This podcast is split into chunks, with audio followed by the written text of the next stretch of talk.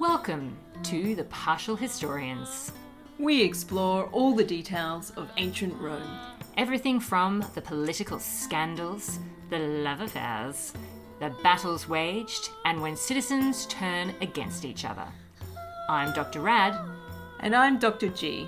We consider Rome as the Romans saw it, by reading different authors from the ancient past and comparing their stories. Join us as we trace the journey of Rome from the founding of the city.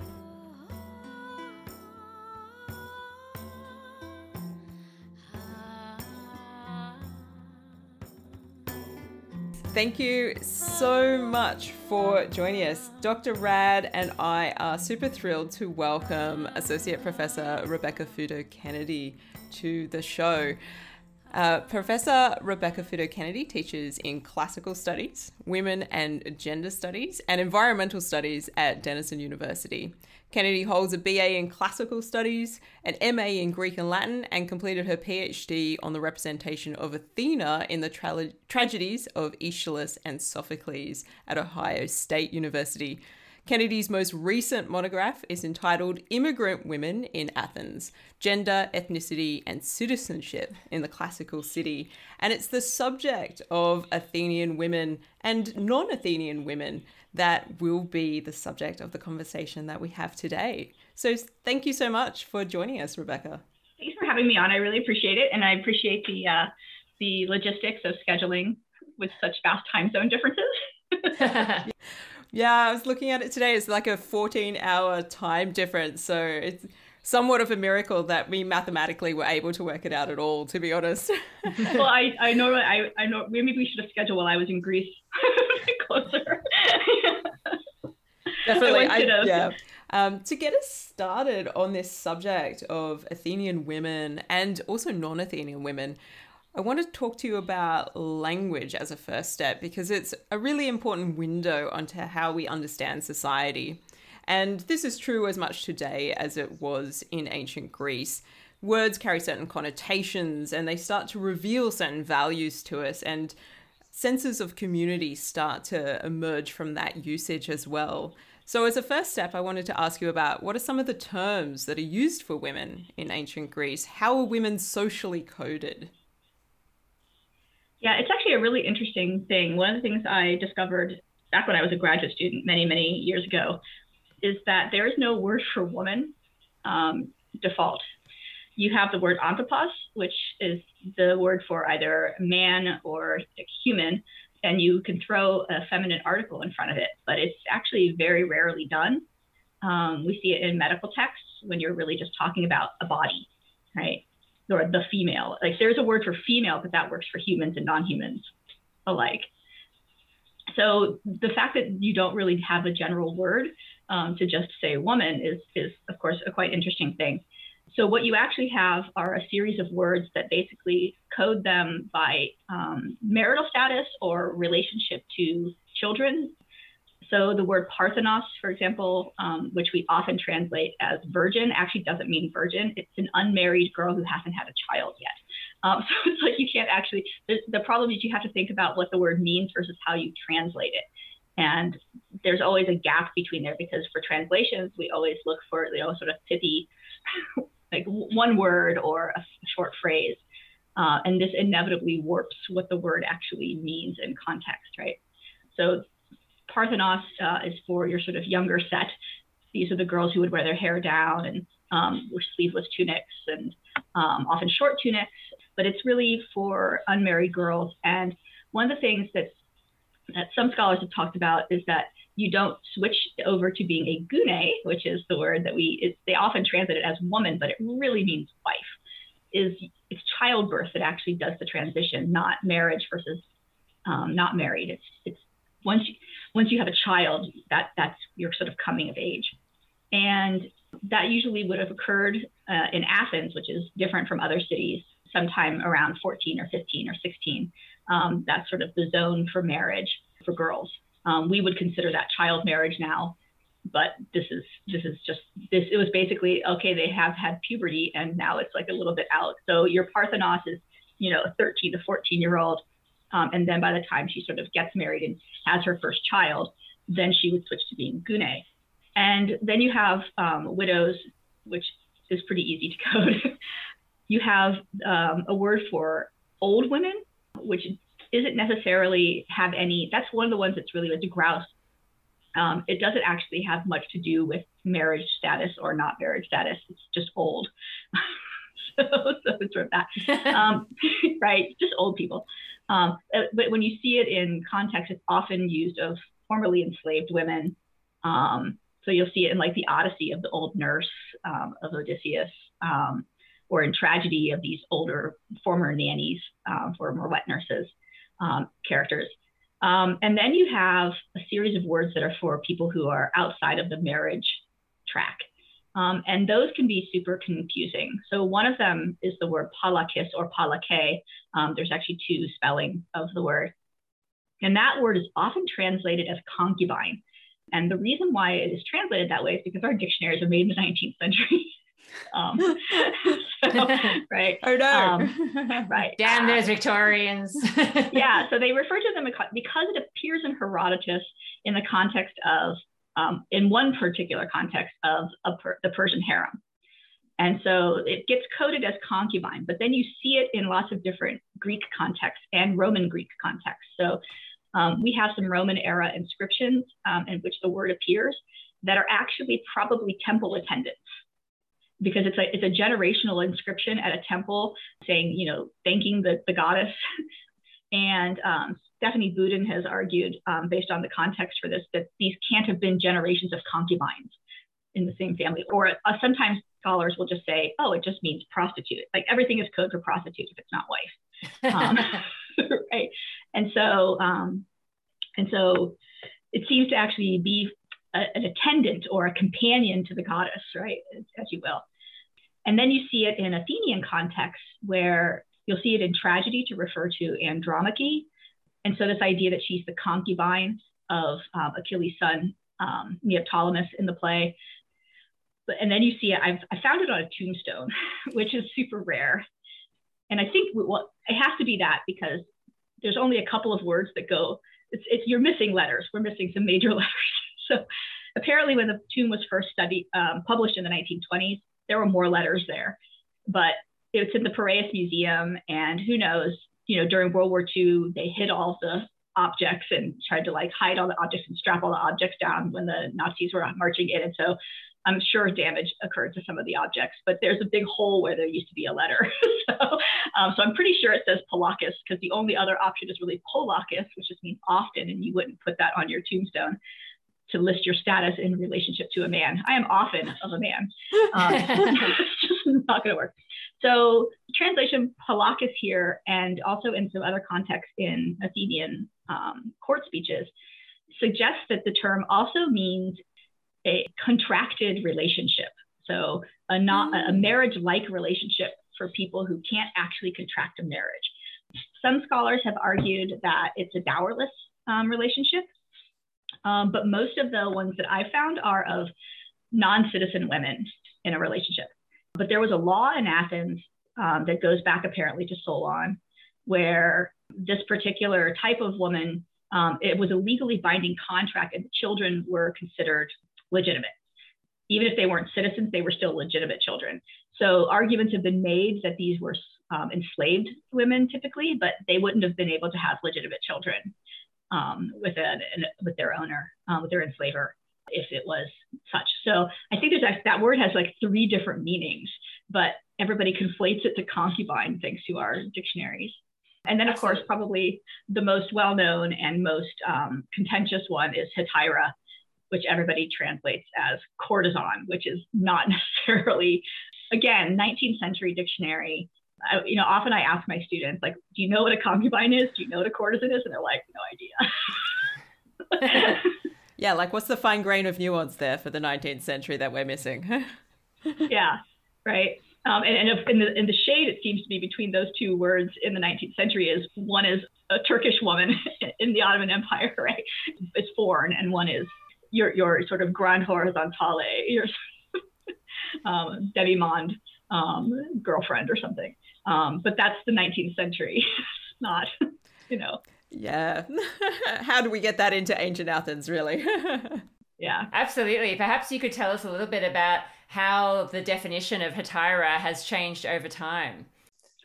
Yeah, it's a funny one too, because it got coded in the 19th century by our lexicon writers, Liddell and Scott and Jones, as courtesan. But in like 1929, Gom wrote an article that was like, there was no like training finishing school for like fine courtesans in Athens. Like no such thing. Like, so even in the 1920s, people were like, this is ridiculous.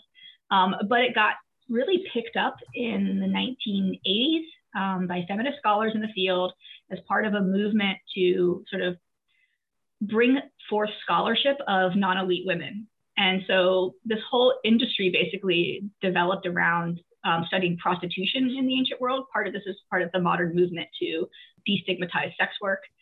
But what they ended up doing was taking all these women who are called hetaira in any context, even being called this thing by people who are attacking them in court, right?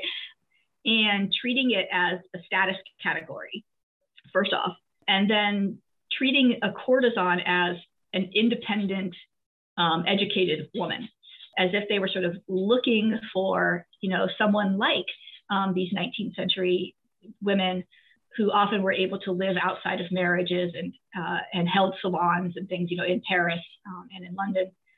I often think of a good example is Elizabeth Armitage, who ended up marrying, a former prime minister and had so many legacies left to her by her former partners that she was able to buy her own house in the countryside and sort of lived out her life, happily married to the man of her dreams, to an aristocrat, et cetera. So they sort of imagined this grand courtesan, educated, liberated, and they used Aspasia as the sort of model for this, basically misunderstanding Athenian law and believing Plutarch, who 700 years after she had lived, basically said that she ran a harem in Pericles' house after telling us that Pericles was so worried about public opinion that he wouldn't even go to parties and drink. But this over here, this is fine. Yeah, but this is a harem. Like she's running a brothel out of his living room. What, you don't have one of these? You've got to get one. Yeah, right. It's where all the girls go to get educated. Right. So everybody became a hetaira. And then, of course, we had this famous article in the 90s from Leslie Kirk, which is like inventing the hetaira, where she like makes this grand distinction between the porne and the hetaira. Oh, porne is another word for women, which she classified as the sort of streetwalker, sort of the really poor lower class sex worker versus the hetaira, who was the high class one. You look in these dictionaries and these words have like one word listed. The new Cambridge lexicon actually has a really nice full definition of hetaira that takes into consideration the last like 4 decades of scholarship. So that's one nice thing that they've done in that. But you see that like the word appears in Sappho, and it refers to Artemis and Hera as like hetairae. So clearly they're not courtesans. So it has to mean something else. So one of the things that you see is that in earlier texts, a lot of context, it probably just means girlfriends, as in your friends who are girls, on the equivalent of the word hetairos, which is your buddies that you hang out with and drink with at parties. And we actually had this whole class of women in the sort of early 5th century, late 6th century in Athens, who were like the wives and sisters and daughters of the wealthiest of the wealthy. People like Pisistratus's daughter, Corcyra. People like Elpinike, who was Miltiades, the general's daughter and the sister of Cimon, and she was married to the wealthiest man in Athens. They're not courtesans, but they're clearly public figures, and we have inscriptions referring to them, ostracism inscriptions, like they want their husbands or their brothers or their sons to be kicked out of the city, and they're like, take your mother with you, take your sister with you. And so they have all these rumors, they have bad reputations, like Elpinike supposedly like was having an affair with Polygnotus the painter, all this scandal. And there's actually a vase painting in the Naples Museum storage facility that at one point had her name carved on it, a painting by Polygnotus that shows a woman playing a flute while dancing girls are dancing and a man is looking on, and someone's like, this is a brothel scene. It's like, it's probably a music school or a school for young girls. but for the brothel. Yeah, this is a bit like it's pillow fights at a slumber party, and it's like, that's not what the girls are doing. Well, it sort of reminds me, though, of a famous painting by Jerome called Greek Interior, which basically has a bunch of Greek odalisque style women, like, you know, Aphrodite, the Nereid Aphrodite posed women, like all standing around naked with each other in their bedroom. It's like, yeah, this is what happened in the interiors of Athenian homes, right? Yeah, as you do. That's why no one else is allowed inside. But what's interesting about the word hetaira is that by the 4th century, we see it showing up in oratory and on the comic stage. In the comic stage, it seems to refer to, I would translate it as girlfriend, like a girl you date but you can't marry, or that you wouldn't marry. It's like the kind of girl you wouldn't take home to mom. And right. But then in the orations, it's often an accusation. And so it seems to have this, by the time you get to the 4th century, it seems to carry the connotation of, it could be sex worker, but it could also just be a sort of all around disreputable woman. I often translate it when I see it as whore, because it sort of captures the negative connotation. Like, the one thing you have to think about when you deal with this kind of material is it isn't actually about sex work when you're dealing in the orations, right? It's actually about people who are trying to attack these women and make their lives miserable, and in some cases have them sold into enslavement. So you can't translate hetaira as sex worker. And the idea that they're calling these women hetaira, they can't be these like high-class, respectable courtesans, educated women. That's got to be imaginary.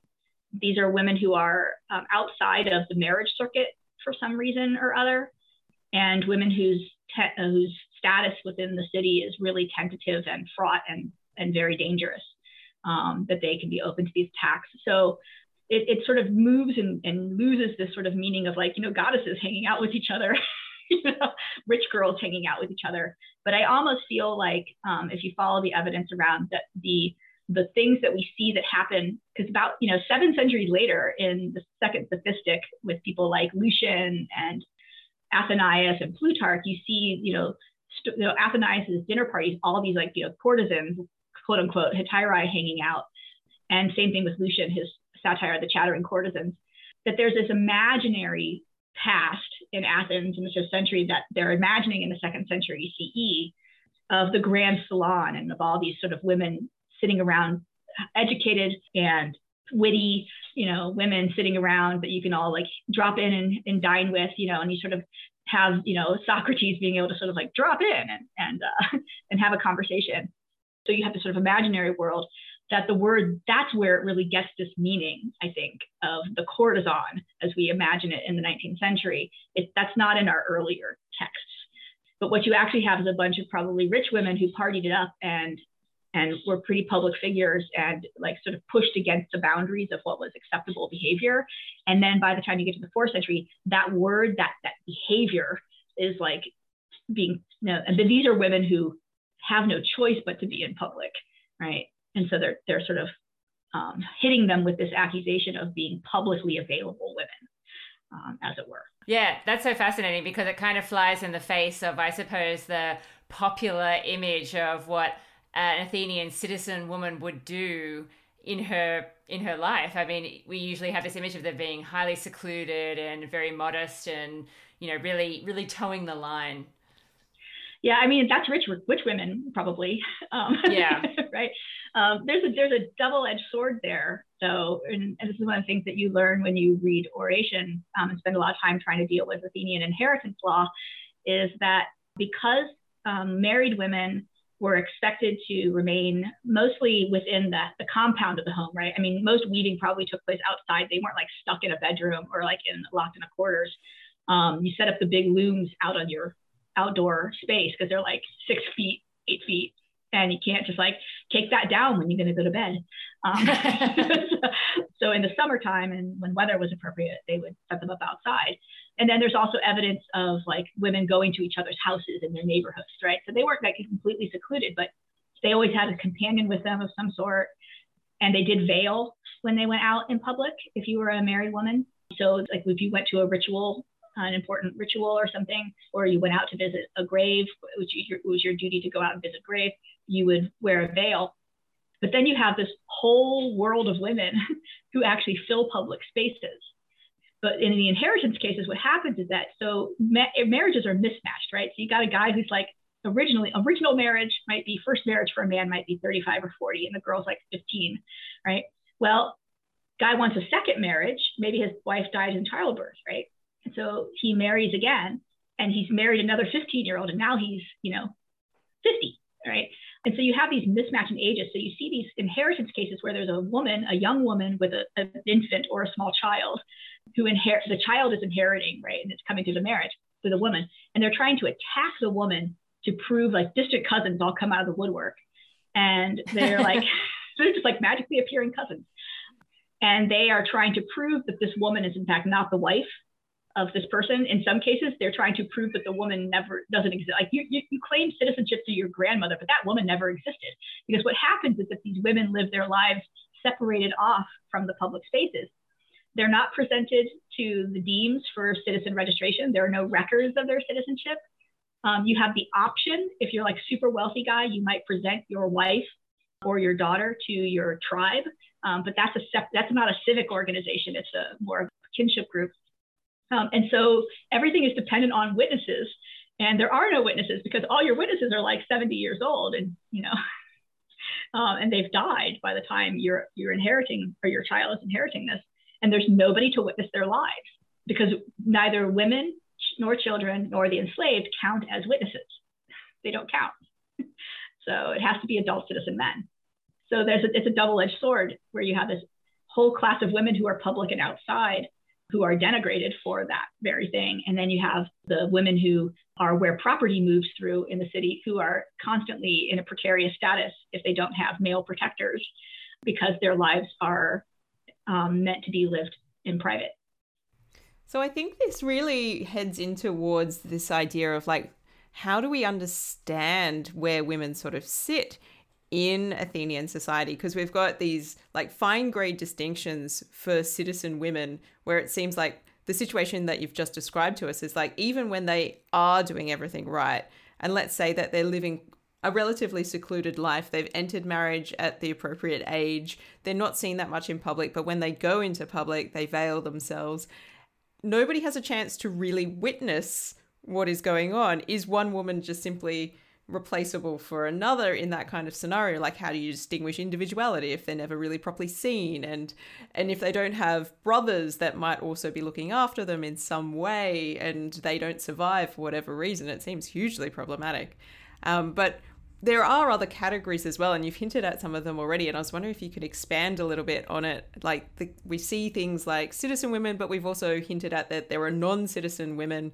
There's definitely poor women and there's enslaved women. And what sort of positions are we thinking about within, if we're thinking holistically about Athenian society and what it looks like for women, what are the sort of realms they inhabit? Yeah, so one of the things that's important is that women were in public everywhere. We talk about public versus private, but it doesn't mean isolated in a space, in a house, right? Versus being outside. When we talk about public spaces, we mean civic spaces. So like women were not allowed to go within a certain zone within the Agora, right? Foreigners were not allowed to go in. Oh, the only citizen men could go in, but that was not the space where the markets were necessarily, or where houses were. That's the space where the assembly administration building was, right? So, there are fountain houses in what we call the Athenian Agora today, but the boundary stones for what counts as the Agora civic space versus the Agora generally is very different. So we have to remember that women will be outside. So for unmarried girls, they do go to the fountain houses. They do go to public rituals. They're not veiled. They're not hidden away. And then once you have your first child, so there's this really interesting speech, Lysias 1, against Eratosthenes. And Eratosthenes was caught having an affair with the speaker's wife. And the law in Athens is that if you are caught having an affair, if you're caught in the act in bed with someone's wife, he can kill you on the spot. And the family brings the lawsuit though, because he didn't kill Eratosthenes in bed. He learned that his wife had a guest over, and the thing we learn about is the setup of the house and how this sort of structures. He goes and gets witnesses, brings them back, and then kills him as he's getting out of bed. And so the family sues and says, well, it's not in the act. so you committed murder. So it's on the murder of Eratosthenes. But what we learn in there is that he tells the story of how his wife got freedoms, basically. He's like, well, you know, we married, and then, you know, she was a good girl, and my mother lives in the house, so she had to live with her mother-in-law. So just imagine a space where your father is like 90 and your mother is like 35, and so your mother's 40 or, you know, whatever. So these women are going to be, because the marriage age mismatches, there's going to be a lot of mother-in-laws with their young wives. And, you know, as we learn from things like Xenophon's text, this idea is that the older woman would train the younger woman to run a household, right? Kind of thing. So she's living with her mother-in-law. She's behaving herself. Mother-in-law goes out with her whenever she goes somewhere. And then she has her first child, right? So she has the first child. And at that point, he decides that it's okay for her. She's proven herself, basically. So it's okay for her to, like, she's become a proper gune. She's no longer a Parthenos. So she can do stuff. And one thing she does, though, is that so we hear in this text that she goes over to a neighbor's house at night to get candles. You know, our wax burnt out, so I needed to go get, or my wick burnt down, so I had to go to the neighbor's house and borrow a wick or something, right? So we learned that they had this sort of mobility around the neighborhoods, right? And then we also learn that he actually switched bedrooms with her. So we often imagine the women's quarters on the second floor, the door locked from the outside, not from the inside, but he swapped with her because the baby didn't live in the room with her. The baby was downstairs with others, and she needed to be able to move back and forth to nurse at night. So he switched bedrooms with her, and he moved into the upstairs room and she moved into the downstairs room. But so what we get a picture of a household in this text. So we also learn about the other women who live in the house, some of whom would have been enslaved, but some of whom were not. So one of the main characters is this old woman who used to work for the household, but doesn't anymore. And she's now free. And she's the one who rats the wife out. Rats her out to the husband. But also we learned that the wife met Eratosthenes at a funeral with her mother. Like, she went with her mother-in-law to a funeral, and that's where Eratosthenes first met her and saw her behind her veil. And this is when they began their affair. So it's a sordid tale, but you sort of learn all these little details. There's these women who live in the houses, right? Then there's their neighbors and the people who live in their neighborhoods, and they're all going to have varying levels of status and income, right? Some of the houses are 2 stories, some of them are only 1 story, right? Depending on who you are and where you are. Property can only, land and houses can only be owned by citizens. They can be rented, though, by people we call metics, who are the resident foreigners. And the metic class is made up of anyone who is either an immigrant, or an initial immigrant. If you're there for something like 10 days or 2 weeks, you have to register in the city, or you risk sale into enslavement if you're sort of hiding out in the city. It's made up of people who are multi-generation, like their grandparents immigrant, because there's no pathway to citizenship. You're a perennial immigrant or perpetual immigrant. And then there's anybody who is freed from enslavement enters this class as well. So you can have people ranging from Lysias, whose father was invited to the city of Athens by Pericles to set up a factory. They were extremely wealthy. They made shields for the hoplites, and they were extremely wealthy. To you know, a former enslaved woman from a brothel who is just like trying to make a life for herself in the port of Piraeus. So it can sort of have this vast range of people that can exist in it. And back in the 1970s, when people first started really sort of paying attention to metics in Athens, they were dismissed in the one book that had really been written on it. He dismisses metic women. It's like, we're not going to talk with them because they're like an insignificant part of the population and didn't really impact it. But then if you look at inscriptions over time, the population of metics seems to become more and more women. And this is probably because, one, freed slaves, freeing women from enslavement, because we know that women were targeted more directly in warfare for enslavement. Women and girls for sale into the market. So you're going to have more women who are enslaved versus men. You're typically going to kill the men of military age in a city when you take it, or in battle. You're not going to leave them alive and enslave them, but you're going to target and collect women. And pregnant women were especially valuable because they would be nursing, right? And then you could have a wet nurse. But then you're going to have them freed after they no longer need a nanny in the house, or, you know, for various reasons, they'll free them. And so they enter into the metic population. And there seem to be more and more of them. But also, importantly, the laws around citizenship in Athens, which evolve over the course of the 5th and 4th centuries, explicitly target the women, metic women, by trying to exclude them from marriage and exclude them from the ability to have children with citizen men. And so you don't target laws at a population that doesn't exist. Like, it's just not going to happen. So we have a lot of inscriptions for women who sort of are on this line between, it's like, we're not sure if they're free immigrants or if they were formerly enslaved. They're clearly no longer slaves, because the inscriptions, there's this group of inscriptions called the Fiala inscriptions, which for decades people have thought they were manumission decrees. But Elizabeth Meyer argued a few years ago that they are more likely actually dedications by people who won lawsuits, by people who were trying to claim that they were not really free.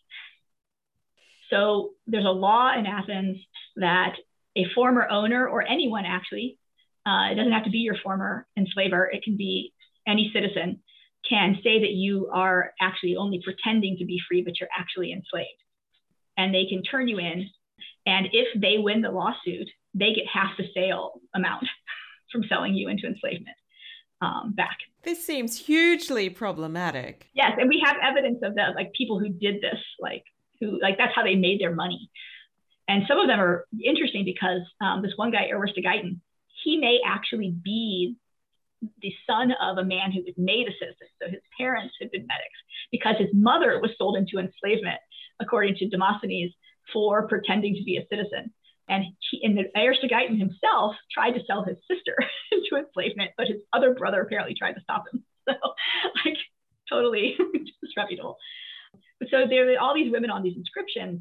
So either they won their emancipation case, or they won against charges that they were pretending to be free. So they're all in this population. And there are something like 192 women listed on this. I can't remember the exact number. It's like 172 or 192. And they all, almost all of them have occupations listed next to them. And most of them are wool workers, textile workers, weavers. But then there's also women who are clearly working as part of a family business, because you've got 3 people in a row listed as sesame sellers or perfume sellers. So you have like a man, a woman, and a child. Like, this is a family, sort of a small family business, right? But my favorite thing about those inscriptions is that one scholar argued that you couldn't possibly need that many weavers. And so the word weaver must also be code for prostitute. Oh, that's harsh. But I was like, wow, so that means that you need 4 sex workers per citizen man in order, like, if like for baptism, but nobody needs clothing.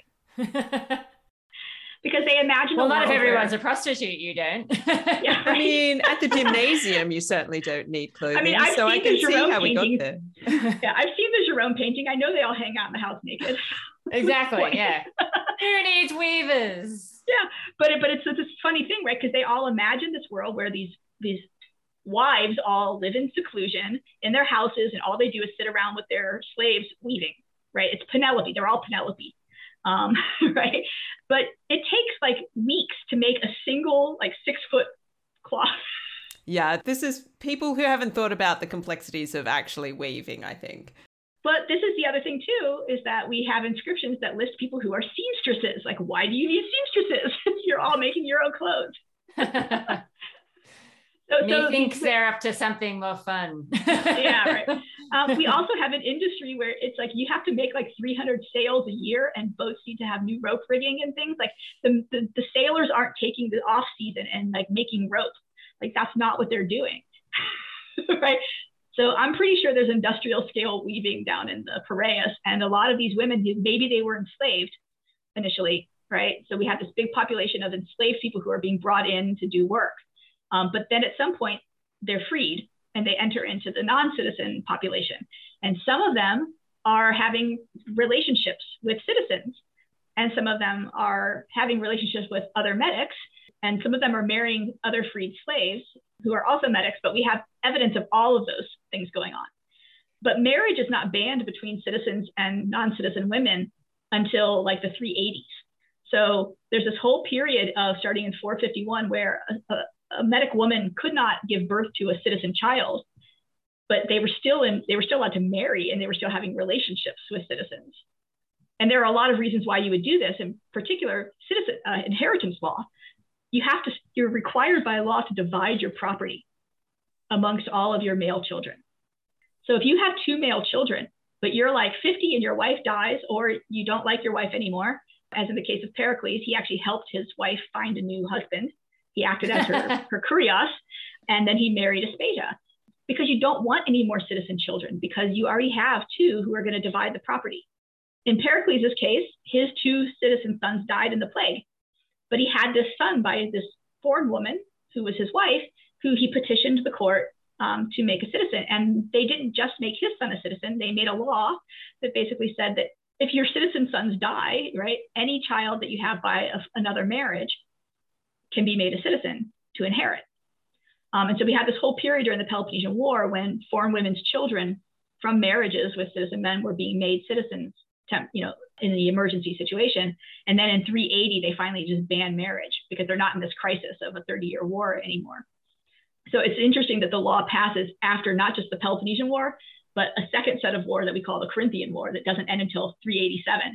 And then all of a sudden, now you've got this law passed. So there must be this population of women who are marrying the citizens. And we always think that this is an elite practice, but the inscriptions tell us that these women are working in shops, as shopkeepers, they're working as tavern keepers, like they're working in family businesses. So, this is probably happening at all levels of society. Because the other thing too is that when the marriage ban is pulled out and the citizenship law is ended in the 2nd century, we start seeing a slew of tombstones, particularly of Milesian women. So their tomb lists them as Milesia, but they're married to Athenians. So like it starts happening immediately after the law is repealed. So all this stuff is happening. There's all this interaction. They're out in the shops. They're working in temples. They're working as your wet nurses. We have these wonderful stories of citizen men. Like in Athens, there was a whole slew of tombs that have the word tithe on them. These are citizen people who are making tombs for the woman who was their wet nurse who died, right? We have one story of a guy who, the citizen man, wealthy, he was in the highest tax bracket. His old wet nurse, she had been freed, she got married. Her husband then died, so he had her move back in the house with the family, right? So sort of all these sort of different relationships. We imagine these elite sort of secluded citizen women and then, or as Pomeroy put it, goddesses, wives, slaves and whores, but, really the slaves and whores are sort of the same category. And in the public imagination, anybody who's not a married woman is like sort of over here. But we have this, they're sort of integrated into all walks of life in the city and into the fabric of the economy, whether it's as property in the case of the enslaved women, or as actual workers in the economy and part of the people who actually make the economy run in Athens. Because obviously your citizen wife is not out selling you perfume, but you need a woman to sell your wife perfume because you can't go buy it from men. Damn straight you do. So you've highlighted really well, I think, in your work and in that outline that when you go looking for them, there are these non-citizen women everywhere, and there's just such a huge diversity of experience, in terms of the class that they might be said to occupy, in terms of whether they were wealthy or whether they were poor, whether they had really tight connections to the citizen body or not. But regardless of where they were as these non-citizen people, as these metics, they were still really vulnerable, weren't they? Yeah. So, obviously there are laws that start getting targeted at them, starting around 451 is like the most famous, which is the citizenship law of Pericles. The irony being that he had to have a child by a foreign woman made a citizen. But that's the law that basically said that to be a citizen, you have to have two citizen parents. Now, some people have imagined, Robin Osborne wrote on this, that when this happened, citizen women's lives got better because they were more valuable. But in fact, they probably got worse because they were now more valuable. You don't have DNA testing. How do you prove a child is yours? Well, you don't let your wife talk to any man ever, right? Who isn't a relative. So you have these laws, and then you have the laws relaxed at the beginning of the Peloponnesian War. It's relaxed again later on. Some people think that this law that happened after the Sicilian disaster in 411 was actually a law allowing bigamy, but it's actually just allowing, basically seems to be the case where it's just allowing any person who has a child, regardless of whether the person is a citizen or not, you have to have one citizen parent. Because then in 404, they sort of reinforced the law. And then you have the ban on marriage is not till 380. So what seems to be happening is in the 5th century, there seems to be some laxity about the laws, and we don't have a lot of evidence. One of the biggest problems is we don't have any courtroom documents, any courtroom speeches from the 5th century, other than like on the mysteries from Andocides, and that's like at the tail end of the 5th century. So we don't have sort of the beef of that period. So there's not a lot of evidence for what these women were doing. Most of the women that we see who are metics are actually being represented on the tragic stage. And you see different types of women represented there, from the heroic daughter of Heracles, who's going to sacrifice herself to save the city of Athens from like during the Peloponnesian War period, to people like Andromache, who's enslaved. So there's a sort of a very Medea is probably the most famous metic on stage in Athens, out there killing everybody. But what's interesting about the play is that she's invited to Athens, right, to come and help the king. At this period, at the beginning of the Peloponnesian War, when the law is being relaxed, right? And here she is being brought in to help. So it's a very strange thing. But then starting in the 4th century, things seem to be getting more draconian. Like that's when the marriage restrictions are passed, and we see a lot of prosecutions. And we have 3 laws on the books. They variously target metics or the enslaved. So there's a law that if you don't register as a metic and you're reported, you can be taken into custody and sold into enslavement. So you have to register. You have the law for people who are pretending, they are pretending to be free, but aren't really. And then you have the ones for runaway enslaved. So these are 3 laws that are used basically to police the population and to keep them in check. And so you have these laws are being more highly enforced. We see in court speeches a lot of accusations of this kind of thing against women. We see citizen women being very precarious as well, because if they can't prove who their father was, or they can't prove, they have no brothers, they have no father, they can't prove who they are, then when this inheritance is stripped from them, it's almost always stripped on the grounds that they're not really a citizen. And so what's happening to them? Are they being sold into enslavement, right? For pretending to be a citizen. So you have all these laws that target them. And I think what's actually happening is that because the inscriptions seem to pick up, we have a lot more tombstones for foreign women in the 4th century. I think we actually have a larger population of foreign women in the city. And maybe that's because Athens is the major economic hub of that part of the Aegean at this time. And so you have a lot of women. We know women coming from Megara. We have women coming from Corinth. We have women mostly coming from Miletus. And so here we have generations of people coming, starting in the 5th century. Some are refugees. So you have refugee families coming. But then also Miletus is slowly losing its port. It had 3 ports when the city was founded in the 7th century. By the time you get to the Roman period, it's like half a port left because it's like silting up from the river. And so its economy seems to be in shambles at various points. And of course, there's always threats of war from over there. So we have this influx of population. And so by the time we get to the 2nd century, we have a huge explosion of Milesian women who are getting 45 of them who are getting married to Athenian citizens. And like over 400 inscriptions for Milesian women. So I think as the population became more women, and we probably have the population as more freed women are entering into the population. And so as your metic population becomes less wealthy people being invited into the city to support the economy, and more freed women and migrant women coming for work, the laws get more restrictive. And so these Fiala inscriptions are almost all from the 4th century. There are over 400 of them extant, but it was a much larger.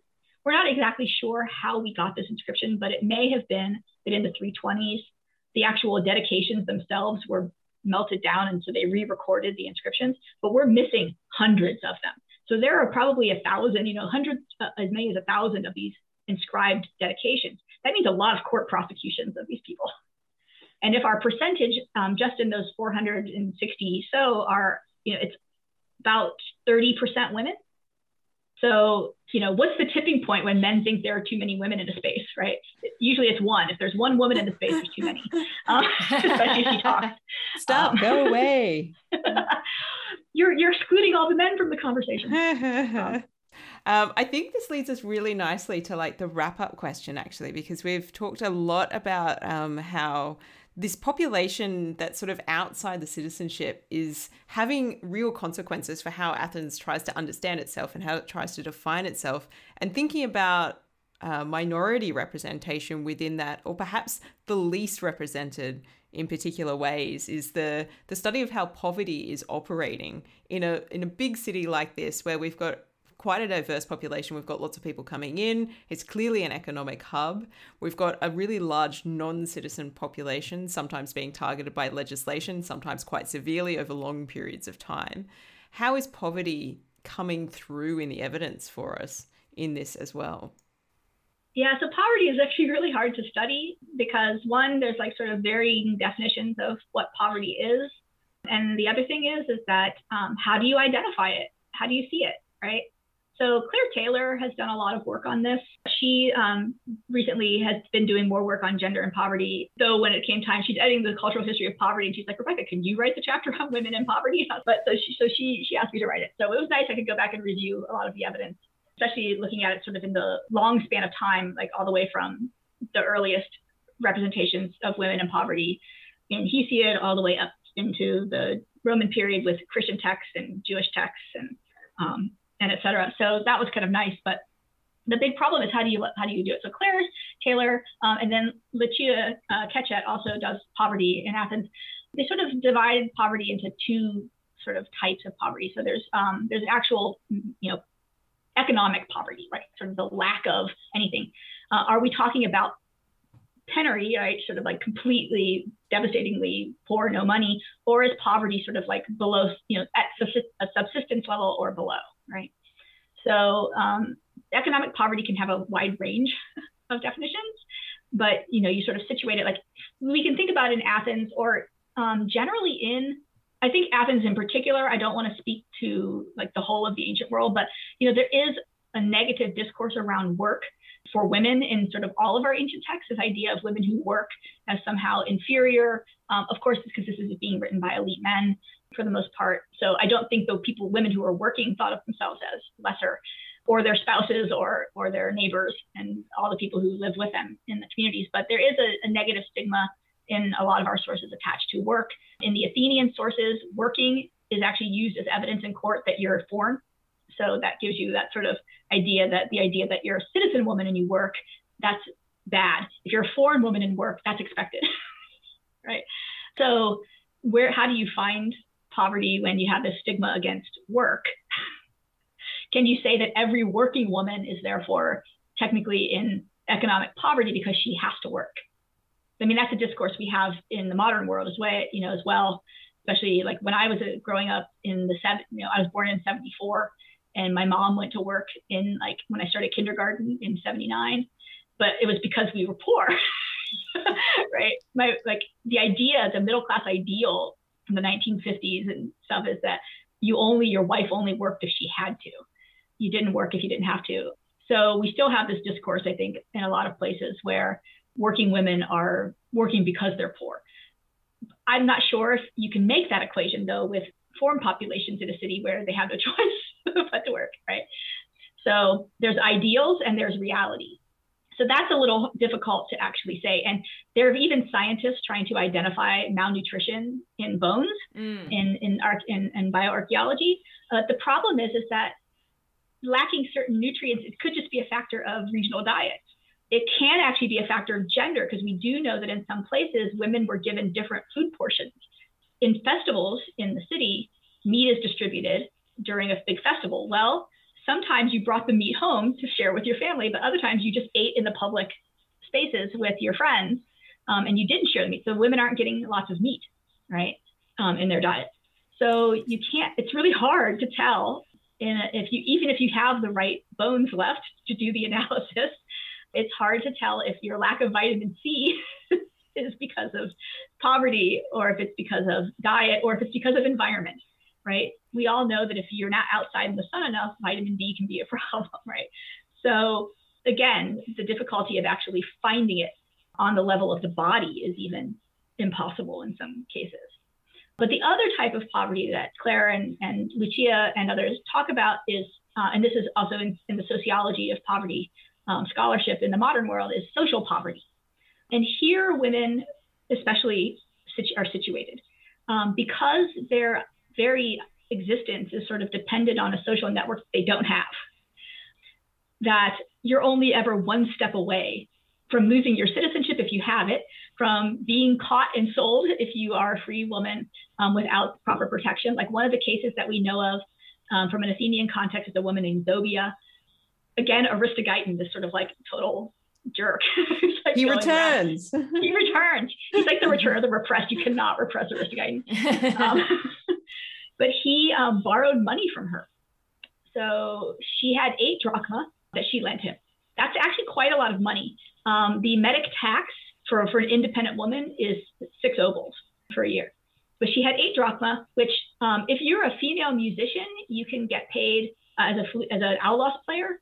You can make 4 obols a night. Or if you do a women's festival or you do a funeral or something, you can make 4 obols per performance. So 8 drachma is not a ridiculous sum of money. It is, that's your savings, right? For a year, you're probably living pretty poor. But she lent it to him along with a cloak. Whether she willingly lent it to him or not, we don't know. But she tried to get it back from him. And that's when he reported her to the official, saying she's actually a runaway slave. Dude, what a douchebag. Right? Fortunately for her, though, her sponsor, so every medic in the city has to have a sponsor. Her sponsor stood up for her. And the official at the medic office where you pay your fees said, no, she paid. I have her right here listed as having paid her fees. So, you know, we know that there are people out there trying to do that. So you're only sort of like always one step away maybe from enslavement. One of the other problems too is that, you know, since you can't even tell poverty in the bones, how do you know if someone died from starvation? You can't tell. There's a new cemetery that was discovered about 6 years ago. But anyway, they found thousands of skeletons, no inscriptions. So this is probably not a wealthy or even middling class grave. And they are slowly starting to publish the results. So hopefully we'll find something in there potentially that can help us if we can see patterns over large numbers of bodies, or how nutrition shows up or malnutrition shows up. Maybe we can start to say something. But it's even hard to gender bones sometimes if you don't have the right bones, if you don't have the hips. And if the woman never had children, the hips might not have slid. Like there's just all these sorts of different ways that you can't tell from a skeleton. So Shakira was right. The hips don't lie. The hips don't lie. They don't lie at all. But yeah, so poverty can be hard to find, but social poverty is probably endemic in the population of women, not just in Athens, but it's also, we see it in the Roman world. In Christian and Jewish texts, there's a specific concern for widows in the knowledge that once that husband dies, like because the marriages are so mismatched in age, typically, you're going to have widows, lots of widows. And when you're in a world where, you know, the Greeks, mainland Greeks and the islands, they're like at war for like 150 years, right? Like the entirety of the 5th century is a history of war and most of the 4th century. So a lot of deaths, a lot of widows, a lot of orphans. And while the Athenians never did anything about this, we do have inscriptions from other places in the Greek world where there's like after a specific war has ended, particularly with the wives of Roman emperors, we see inscriptions from some Greek cities where they have set up a fund for orphans or things like this. So there's a recognition of destitution and precarity for these people. And in Jewish contexts, it's what we call relative poverty. So the idea is that the widow and the orphan should be maintained by the community at the level that they were before the death of the father or the husband or whatever. So they understand the concept of poverty, right? I think this has actually been one of the big problems in poverty studies is they don't focus in on things like gender because they're more concerned, and this goes back to Peter Brown and his work on late antiquity, is identifying a class of people called the poor. That's just not real. It's a category that someone's made up. Poverty can be all over the place. So this is one of the big problems, though. It's hard to find them, but we can't say that working women are all poor, but we can say that there's a social ideal that women who aren't poor don't work. So that foreign women work and poor women work, but nobody else. We have a text, another speech from the 4th century that actually it's about events in the 5th century, where the guy is saying that, no, I'm not, my father was a citizen, my mother is not foreign. We were poor because my father had been captured in war. And so she sold ribbons and let herself out as a wet nurse. And that's not because she's not a citizen. It's because my father was a war prisoner and we were broke and I was a kid. And so we had to work for that. So there we do have that kind of evidence. But social poverty, I think, is endemic to women in a way that it just isn't. When you cannot own property, right? You can't own land, you can't own a house, and you can't inherit. You have restrictions on inheritance, then you're going to have social poverty.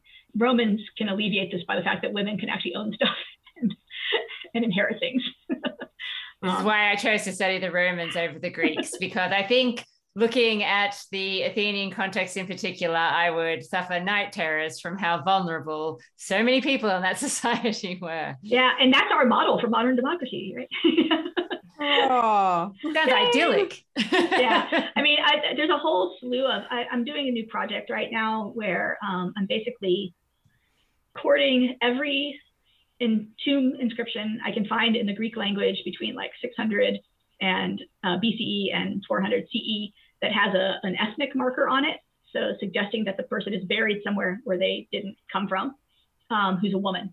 And then I'm going to identify other zones for analysis. Rhodes has hundreds of these things. So there's something going on in Rhodes. But, you know, of course, in the period when these inscriptions kick up, this is when they were sort of favored status by the Romans. And so Delos had sort of lost its status as a port and Rhodes had kicked up. But Miletus is, again, also a fascinating place because not only do we have hundreds and hundreds and hundreds of documents of Milesians leaving and going to Athens, we also have inscription grants where they're giving out citizenship like candy. Especially in the 2nd century, there was a whole wall of citizenship grants, but they're giving them out to Cretan mercenaries in particular because they're worried about the Seleucids coming from one end. And so they settle these mercenaries there, but they brought their wives and their children. People often think mercenaries travel alone, but these ones traveled with their whole families. But there are also women on there who are listed by themselves, independent. So what's going on there? Like, are these foreign women who are marrying a citizen and so they're being given citizens? Are these children of a citizen who are now being given citizenship? So there are other places to study this that might make it less sort of zero-sum game. But if you're giving citizenship to women, that's a different level of social structure for women that you just don't see in Athens, because we don't even know if you're a metic and your husband is given citizenship. There's a raging debate amongst like the 7 of us who do this work about whether or not the wives got citizen status permanently, or whether they had temporary citizenship that ended when your spouse died. We know that the citizenship grants often read the man and his children, right? So the wife can make citizens. But you can't be one. But we don't know that, right? Because there's some evidence that suggests that, like, what do you do with a guy like Aristogeiton, whose father seems to have been a citizen and died in debtor's prison? And Aristogeiton is a citizen and his brother is a citizen, but his mother was sold for failure to register as a metic. So did he get citizenship? The husband get citizenship? She thought she had citizenship. And then when he died, she lost it. And then why doesn't the daughter have citizenship? If Aristogeiton can sell his sister, so there's, the evidence is super confusing. We just don't know. Josh Sozin, who's one of the other people who does really good work on laws and metics in the city, is trying to study the case of, there's a famous banker named Phormio in Athens who was made a citizen. He had been a slave, but he married the wife of his former owner who had, when he died, he willed his wife to Phormio. What a fascinating triangle. Well, the part of it is that it's a banking family, and so banks are kept in the family, right? But Apollodorus, the guy who famously prosecuted Neaira, he's the elder son, and he was born before citizenship was granted, and the younger son, Pasicles, was born with citizenship. That's got to make some sibling rivalry. Well, they decided to divide things, and Pasicles kept the bank, got the bank under Phormio. Like Phormio was his guardian, and he's like, and Pasicles gets it. And Apollodorus took the furniture store, and apparently the furniture, he didn't manage it well, and he went into poverty. So he spends all of his life like suing people in the court, because of course, if Neaira in this famous case, if she loses, he gets money from selling her. She's like 65 at this point, like leave her alone. But he sues his stepfather. There are like multiple cases against his stepfather, Phormio, to the point where he lost so badly that he was prevented by Athenian law from suing his stepfather again. But those cases are super interesting because he goes from, my mother was seduced by this guy to, my mother helped plan my father's murder. Like, right? So, but we don't know what her status is. And so Josh is trying to figure this out and trying to sort of do some more detailed dive because there's like 7 speeches, 2 against Phormio, but then Apollodorus, when he can't sue Phormio anymore, starts suing all his like friends. And so he's trying to figure this out because we don't know, like could these women keep citizenship? We don't even know that. Like we don't even know at a basic level. Certainly puts a lot of pressure on relationships. You know, if your citizenship is dependent upon that guy keeping on breathing every day. And this is why this concept of social poverty is so important for us to keep on the radar, because you are literally one death away, right? Or a divorce away from not even having citizenship anymore if you had it to begin with. Yeah. Right. Like it sounds like an absolutely terrifying thrill ride through life. I always try to tell people, like, you know, Athenian, like, I've seen like some people say like Athenian women have the worst of any women in history, and I'm like, I would hate to go that far. I would never say that, but it's hard for me to say they had it good. But who knows? Like, right, lived experience is so hard to find. Well, particularly in this sort of a society where most of the material is in the hands of men and particularly a certain class of men. And inscriptions can tell us names and maybe tell us, you know, how they identified themselves. Did they identify themselves, like, or how they were identified on their tomb? Like, you don't even get to make your own tomb, right? But did you identify as a wife? Did you identify as a Polike? Did you identify as Milesian? Did you identify as, you know, as a Parthenos? Or were you identified as these things? That's still pretty minuscule evidence for the richness of life. And then, of course, like Roman inscriptions, Roman tombs are like so much more forthcoming. Greek tomb standards are like, we don't even care how old you were. We don't care. Just name, date, and serial number. It's like the bare minimum information. Like if you get a tomb that has a husband and a father listed, it's like gold mine. We've got all the info, guys. I think it's fascinating because it does make me think about the way in which what we don't know about the way women were relating with each other, because it sounds like when we're thinking about ancient Athens, that actually there's probably not a balanced population. It sounds to me like, having talked about it with you, that maybe there are more women, just generally speaking, as part of that population living in that city, citizen or otherwise. And potentially there's a whole culture of women's connection with each other that we just haven't been able to trace very effectively. Yeah, because I mean, what's our evidence, right? Thesmophora Zeusai, right? Or something like, can you take these comic representations of what women get up to when they're alone together? Can you take that as evidence? I think you could take it as evidence that they did get up to stuff together, that they were allowed to get together. Again, I think this is one of the reasons why I push back so hard on all the scholars who basically, like, again, I understand like wanting to talk about sex work in the ancient world and destigmatize it, but they're not actually talking about sex work. They're just identifying people as prostitutes, which is a very different thing. Sometimes we're able to actually, like, what can you say from a comic play about the life of a sex worker in the city, right?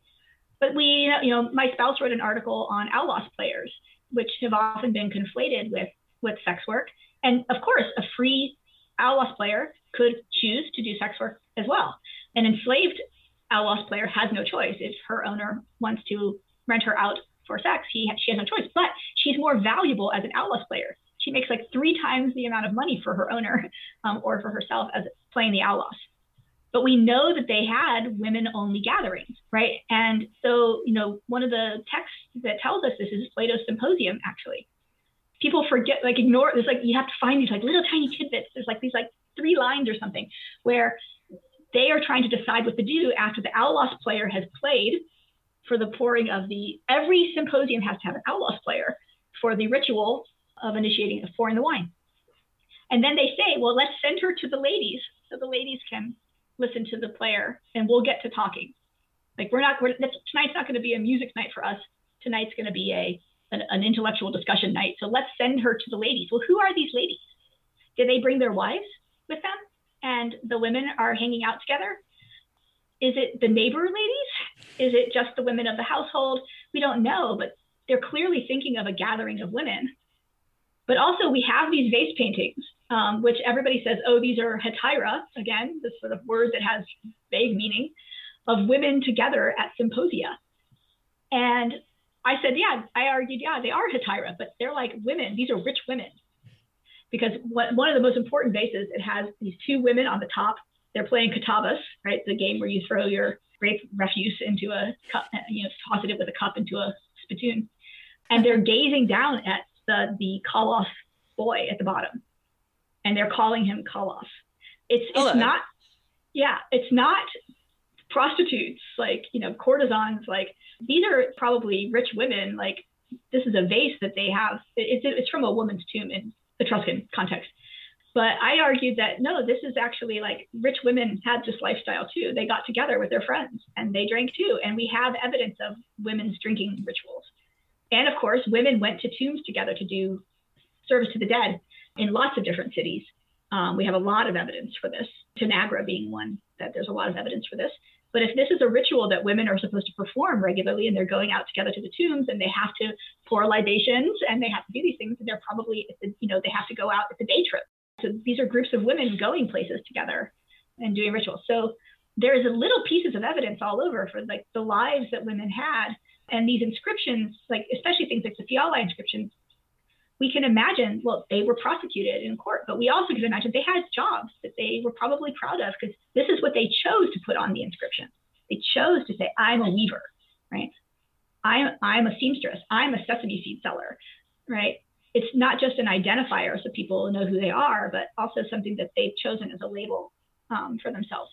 So there are places for us to build and imagine what their lives might have been like outside of the sort of gaze of elite men. But oftentimes you have to read against the evidence or you have to read through the evidence. Like these women that Demosthenes is telling us that Aristogeiton is attacking, he's sympathetic to them. But is he correctly representing their situation? Well, who knows if that was really Zobea's life, but he has to create a plausible situation that the members of the jury who are not going to be rich dudes, right? The members of the jury have to think that this is plausible. So we can at least say that it is in the realm of possibility that people lived, had these experiences and lived these lives. So that's, I think, the best we can do. But I think it's a lot more than people think it is. Right? Yeah, yeah. Definitely. I want to thank you so much for your time. This has been a really fascinating conversation. And delving into the complexities of this kind of stuff has been fantastic. So thank you so much for joining us. Well, thanks so much for having me on. It was really great. I'm glad we could make it work out.